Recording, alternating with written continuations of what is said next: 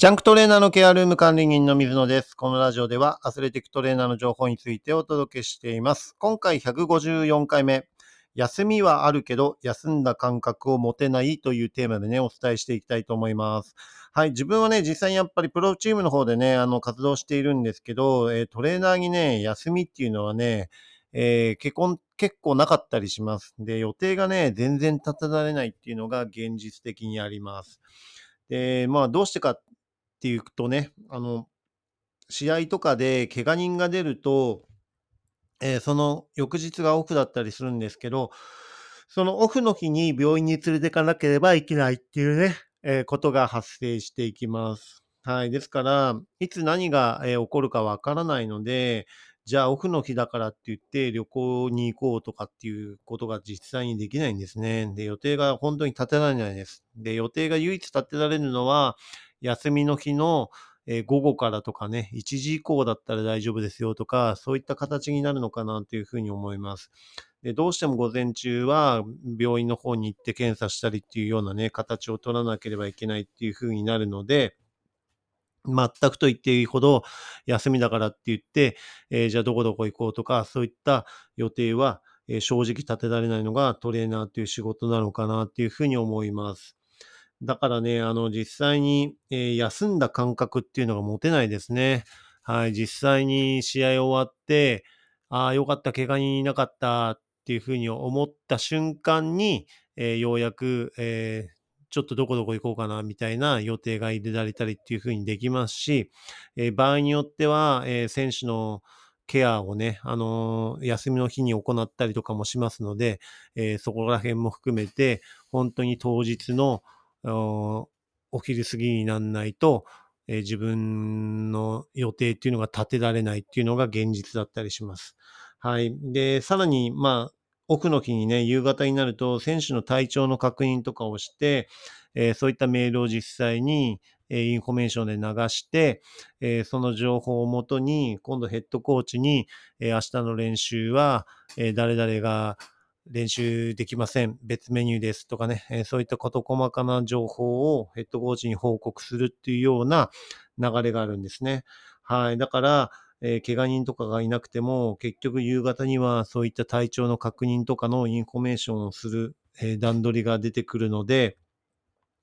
まあ休んだ感覚っていうのはシーズン通してほぼないですね。はい。だから3日間連続してオフがあった時に最初の1日目っていうのは、えー怪我人がいて病院の対応をしなければいけないっていう形になります。そして最終日っていうのは何かあった時の、えーところで選手のケアだったり、そういった体調確認のメールをするっていう業務とかも出てくるので、3日あっても中日の1日しかちゃんとした休みっていうことが取れなかったりするのが、えトレーナーっていうような仕事なのかなっていうふうに思います。もちろんね、そこを割り切ってやればいいんですけどね。でも割り切ってやってしまうと、えーオフの日はオフで休みますってなってしまうと、チームとしてのその行動っていうかね、リカバリーする時間が一日やっぱりずれちゃうんですよね。そうするとその次の試合に影響したり、その次の次の試合にも影響したりっていうことになるので、えーやっぱりね、怪我をしたら休みの日に対応するっていうのが、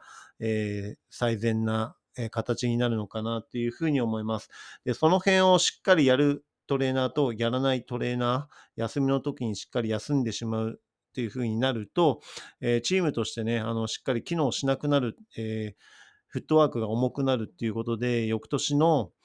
契約に影響するっていうことは実際にあります。はい。これはもう明らかにそういった形になってきますね。あの人はオフの日に仕事しないからねっていうふうになっちゃいますよね。はい。でも実際にじゃあヘッドコーチとかアシスタントコーチとかって、えーまあ僕はバスケットボールという競技に携わっていますけど、えー実際に試合の映像、試合終わってね、あの、アウェイに行った時にも、えー移動中、バスの中とか新幹線の中とかに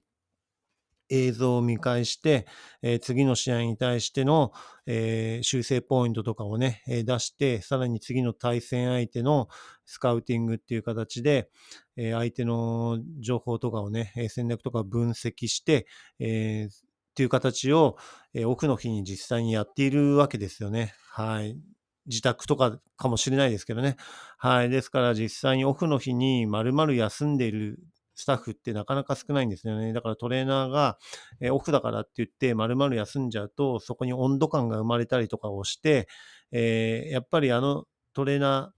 ー、えー、ちょっとね、あの、働いてくれないからねっていう風な、え形になってしまうっていう傾向は現状やっぱりあります。はい。ですからそこら辺でね、自分自身が次の年も、えー、契約したいとか、えー、そういった、まあ、マイナスなイメージが浸透しないようにするには、しっかり働く、オフの日も含めて、えー、我々の契約っていうのは1年間の契約っていうのがあれなので、社員とは違うのでね、はい。その契約期間に仕事をするっていう形で、えー、オフはオフで、えー、もちろんあの大切な部分でメンタルの、えー、部分でね、しっかりリセットしなければいけないっていうのはありますけど、え年間の契約っていう形なので、えしっかりとそこは働かなければいけないっていう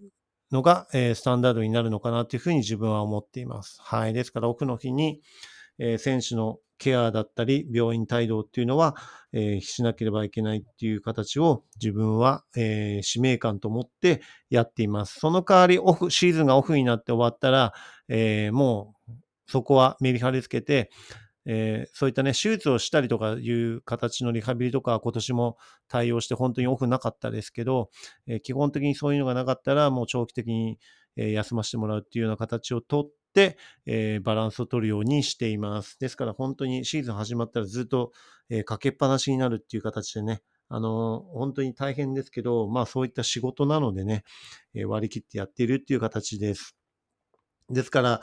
えー、休みがね、実際にあるんだけど、休んだ感覚っていうのは全くと言っていいほど持てないので、やっぱりメンタルとかね、そういった疲労感っていうのはどんどんどんどん募っていきます。だから、いかに自分自身が、えー、そういったところに対して切り替えられるか、えー、オンとオフっていうところを、え、短時間でもね、あの、うまく分けられるようにするかっていうのは結構ポイントだったりします。で、その部分でね、いかにストレスを発散できるかっていうようなところもそうだし、え仕事のスイッチの入れ方とかもそうだし、えいろんなそういったところはね、経験値とともに積み重なっていくかとは思いますのでね、あの、自分のそういうリラックスできるとか、リフレッシュできるようなことっていうのは、やっぱり大切な点になると思いますし、えー、気の合う友達とかとね、あの、タイミングがあればしっかり遊ぶっていうことも大切になりますしね。えー今だと、まあそういった部分でマッサージ受けたりとかね、あの逆に運動したりっていうのもストレス解消とか、そういった、えー、マインドチェンジにつながると思いますので、そういったところをしっかり自分自身でね、